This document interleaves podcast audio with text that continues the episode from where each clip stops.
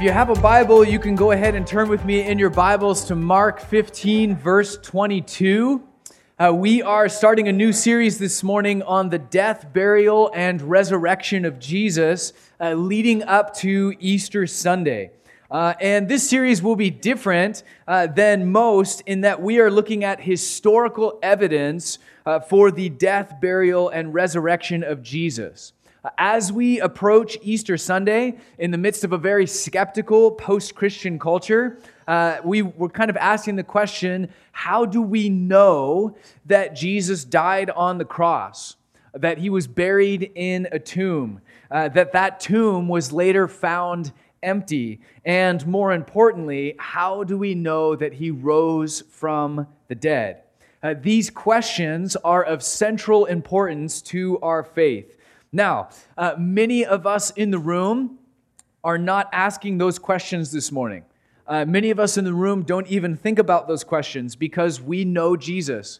Uh, we're full of His Spirit. We know Him uh, through His Spirit by experience. We just know deep in our bones He is back from the dead. And we've had no reason to question that. Uh, but others of us, inside and outside of the church, uh, go through great seasons of doubt uh, valleys of discouragement, times when uh, we begin to question things all over again. How do we actually know that these things took place? Uh, many of us find it hard to grasp the reality of those historical events. We find them difficult to believe sometimes. So, what we want to do through the course of this series is to uh, highlight historical evidence for the real events of death, burial, and resurrection. We're going to uh, vent our inner skepticism a bit. Uh, I'm going to uh, put on my lawyer hat and, and approach these topics uh, through the lens of historical evidence in an attempt to prove, uh, by a preponderance of the evidence, that these things really happened, that Jesus really did rise from the dead in a new resurrected body. Uh, Paul says it this way He says, If Christ has not been raised or resurrected, our preaching is useless, and so is your faith. More than that, we are then found to be false witnesses about God. For we have testified about God that he raised Christ from the dead. But if Christ has not been raised, your faith is futile, you are still in your sins. If only for this life we have hope in Christ, we of all people are most to be pitied. Do you see how high the stakes are? If Christ has been raised, if Christ has not been raised, then our preaching is useless. Your faith is futile. We are false witnesses. You are still in your sins. Those who have trusted in Christ and died are now lost, and we of all people are most to be pitied. Kind of uh, puts a lump in your throat, right? It's all or nothing. Either the resurrection is real and we have everything, or the resurrection is false and we have nothing at all. We are the most pitiful people on earth. So, how do we know? What evidence do we have for the death, burial, and resurrection of Jesus. We will take one Sunday apiece on each of those topics, starting this morning with the death of Jesus. And uh, just as a disclaimer up front, we will be looking at some of the medical details surrounding crucifixion. So, if you are a, a squeamish person uh, or you don't do well with medical descriptions, uh, you may want to sit this one out. In the meantime, we pick up in Mark 15, verse 12. Uh, this is right in the middle of Jesus on trial before Pilate, the Roman governor. Uh, and this is the question he's asking of the crowds uh, What shall I do then? Verse 12. Uh, what shall I do then with the one you call King of the Jews? Pilate asked them. Crucify him, they shouted. Why? What crime has he committed? asked Pilate. But they shouted all the louder, Crucify him. Wanting to satisfy the crowd, Pilate released Barabbas to them. He had Jesus flogged and handed him over to be crucified. The soldiers led Jesus away into the palace, that is the praetorium, and called together the whole company of soldiers. They put a purple robe on him, then twisted together a crown of thorns and set it on his head. And they began to call out to him, Hail, King of the Jews! Again and again they struck him on the head with a staff and spit on him. Falling on their knees, they paid homage to him. And when they had mocked him, they took off the purple robe and put his own clothes on him. Then they led him out to crucify him. A certain man from Cyrene, Simon, the father of Alexander and Rufus, was passing by on his way in from the country, and they forced him to carry the cross. They brought Jesus to the place called Golgotha, which means the place of the skull, and they offered him wine mixed with myrrh, but he did not take it. And they crucified him. Dividing up his clothes, they cast lots to see who would get what. It was nine in the morning when they crucified him. The written notice of the charge against him read, The King of the Jews. Let's pray.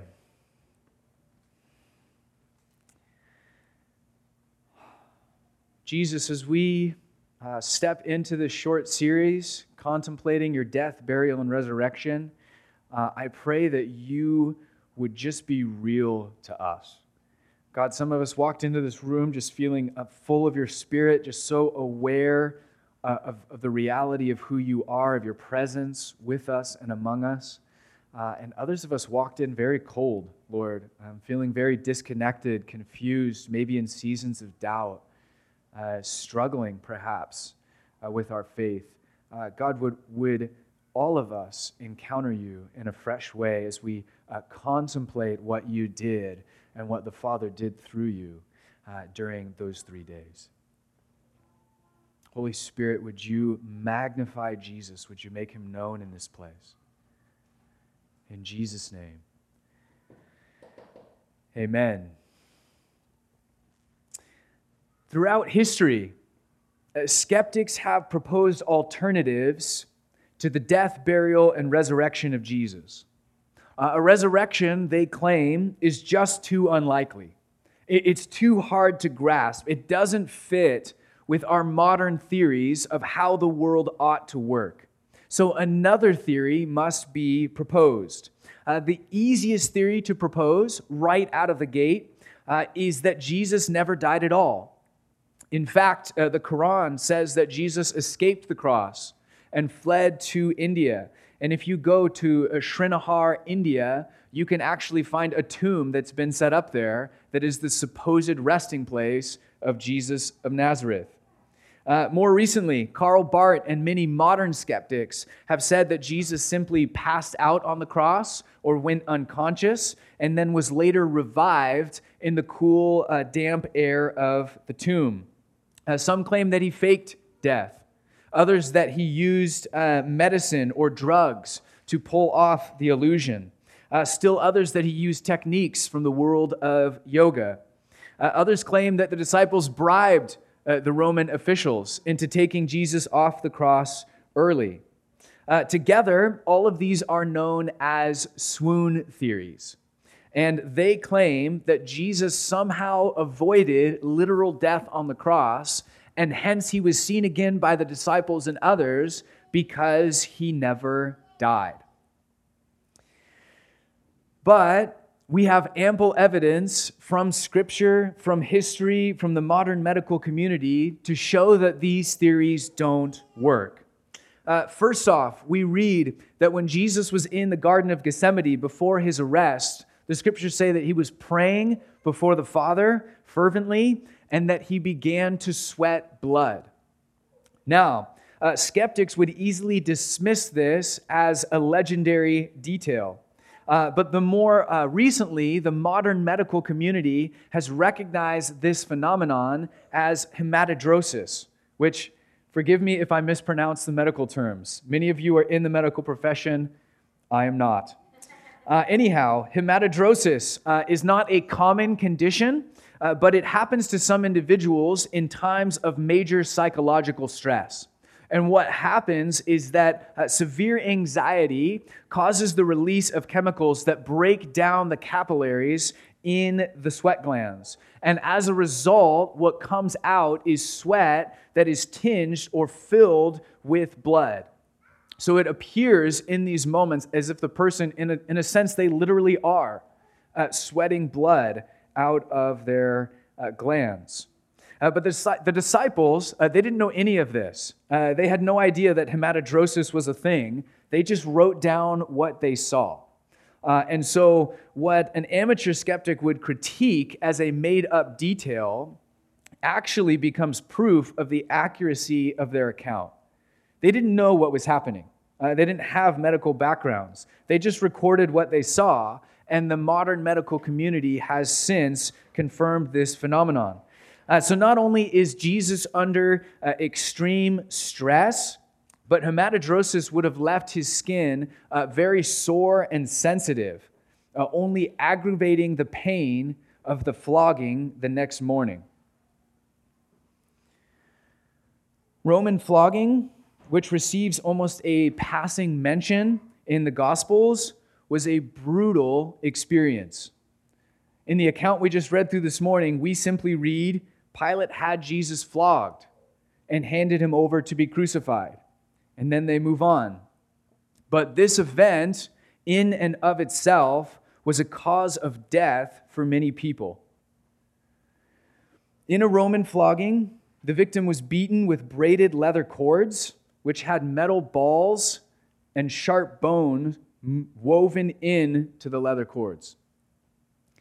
And what would happen is that a Roman soldier would have used this instrument to lash their victim at least 39 times and sometimes a lot more, depending on the mood of the soldier. And with each blow, those, those metal balls and sharp bones would have bruised, crushed, and split open the skin, shredding the back in the process. As a result of flogging, victims lost an incredible amount of blood and often their rib cage, spine, tendons, and even bowels were left exposed to the open air as skin was shredded off. As a result, some victims of flogging would sometimes uh, die of their wounds and loss of blood, uh, and many of them would go into hypovolemic shock. Uh, hypo meaning low, vol meaning volume, and emic meaning blood. So, so loss of low blood volume, shock. And there are four things that happen to victims of hypovolemic shock. Uh, the first is that the heart beats faster and faster, uh, attempting to pump blood that isn't there. Uh, second, the overall pressure drops uh, causing many victims to pass out or stumble or faint. The third is that the kidneys stop producing urine to maintain what volume is left. And the fourth is that the victim becomes incredibly thirsty as their body begins to crave fluids to replace what was lost. And we see all of these things at play in Jesus' final moments. This is why Jesus staggers and even falls over on the road up to Golgotha, and Simon from Cyrene is forced to carry the cross for him. This is why Jesus says on the cross, I thirst, and vinegar is brought for him. Jesus was in critical condition before he even reached the hill where he was to be crucified. He was dying before the nails were driven through his hands and feet. And this uh, sustained rapid heartbeat brought on by hypovolemic shock would have ultimately contributed to heart failure, but in the process, it would have caused clear fluid to build up in the membranes around the heart and lungs. Uh, which is known as pericardial effusion and pleural effusion. And we know that this was happening to Jesus because before he's taken down from the cross, one of the Roman soldiers wants to double check that he's dead. And he thrusts a, a spear into his side. And in the account that John records, blood and water poured out of Jesus' side, which is a fascinating detail that again becomes incredibly significant. Would a untrained Hebrew disciple expect blood and water to flow out of his side? Well, no. They would never expect or anticipate that, but they saw it happen, and so they recorded what they saw. And now we have medical evidence to confirm what was happening. Hypovolemic shock led to pericardial effusion, which caused a buildup of a clear, water like fluid, which later came pouring out of his side. But ultimately, the cause of death for Jesus was more than hypovolemic shock. It was heart failure brought on by asphyxiation. When a victim was crucified, nails were driven through the feet and the wrists.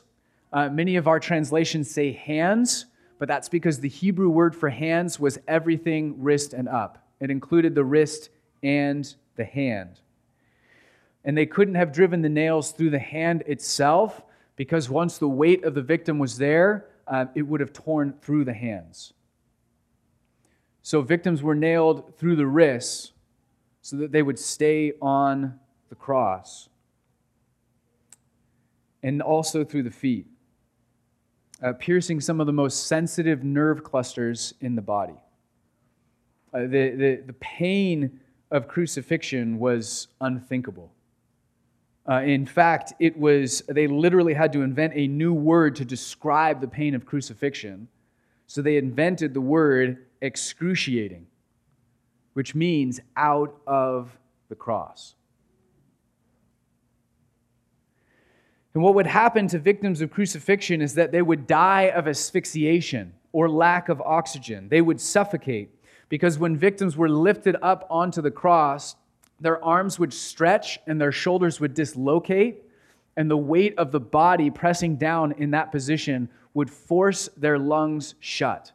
So if you imagine breathing out as hard as you can and then holding that, that that's what it would feel like to be on the cross. Your weight would pull down, your lungs essentially are forced shut.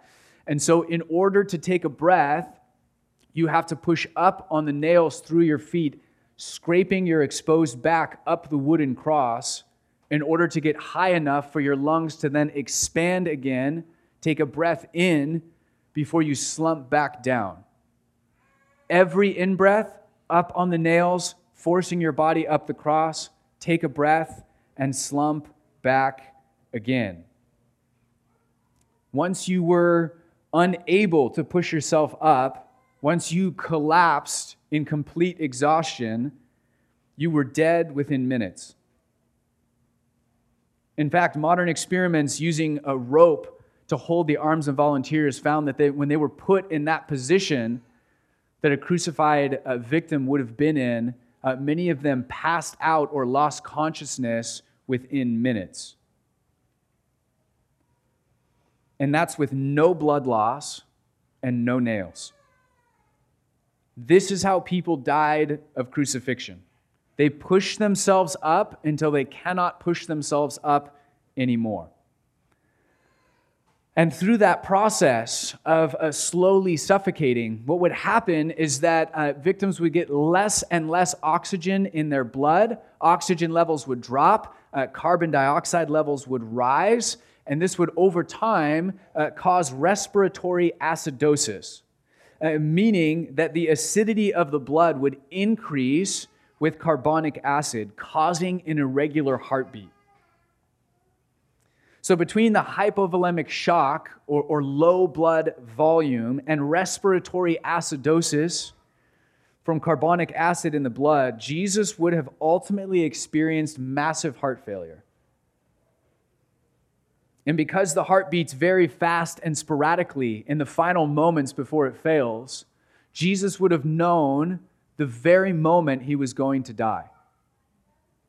Which is why he's able to say, Father, into your hands I commit my spirit. And then he died.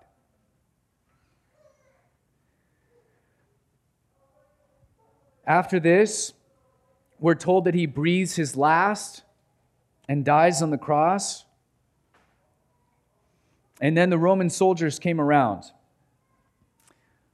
Now, when Romans wanted to speed up a crucifixion, they went around and broke the legs or the ankles of the crucified victims. Because if your legs or ankles are broken, you are unable to push yourself up. Therefore, you are unable to breathe. And again, once you are slumped down, you only have minutes to live.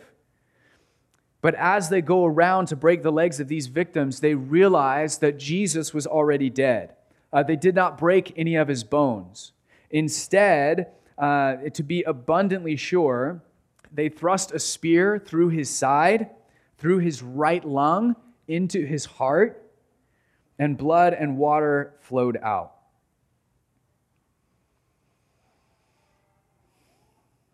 Between the flogging, the hypovolemic shock, the crucifixion, the respiratory acidosis, the asphyxiation, the massive heart failure, and a spear through the heart and lungs, there is no question from a medical standpoint that Jesus was utterly and completely dead.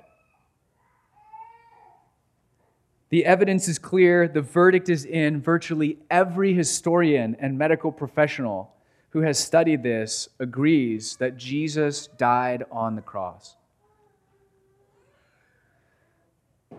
And the only question I want to leave us with this morning is why? Why did he do it? Jesus says, No one takes my life from me, but I lay it down of my own accord. And as he's dying on the cross, he quotes Psalm 22. And so, what I want to do this morning as we close is read some of the verses from Psalm 22 and then just give us a moment to sit and contemplate why Jesus did what he did. This is Psalm 22, written centuries before Jesus was born. This is what he's quoting on the cross. He says, My God, my God, why have you forsaken me? Why are you so far from saving me? so far from my cries of anguish. I am a worm and not a man, scorned by everyone, despised by the people. All who see me mock me. They hurl insults, shaking their heads. He trusts in the Lord, they say. Let the Lord rescue him. Let him deliver him, since he delights in him. Do not be far from me, for trouble is near and there is no one to help. Many bulls surround me, strong bulls of Bashan encircle me. Roaring lions that tear their prey open their mouths wide against me. I am poured out like water, and all my bones are out of joint. My heart has turned to wax it is melted within me. My mouth is dried up like a potsherd, and my tongue sticks to the roof of my mouth. You lay me in the dust of death. Dogs surround me, a pack of villains encircle me. They pierce my hands and my feet. All my bones are on display. People stare and gloat over me. They divide my clothes among them and cast lots for my garment. Let's pray.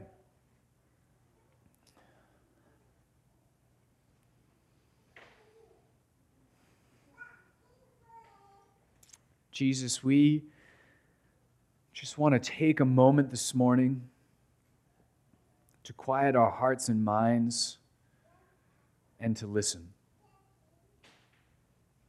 And we invite you to come, Holy Spirit, to make Jesus known in this place and to answer a very simple question in our hearts this morning. Jesus, why were you there? Why, why did you do what you did?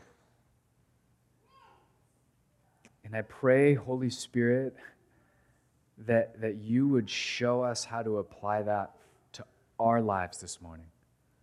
Not just a general idea, not just a theological answer, but Jesus, what were you doing there?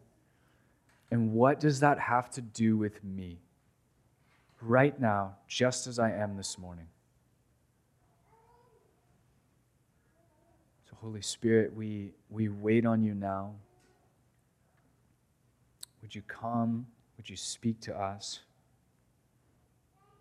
Would you make Jesus known in this place?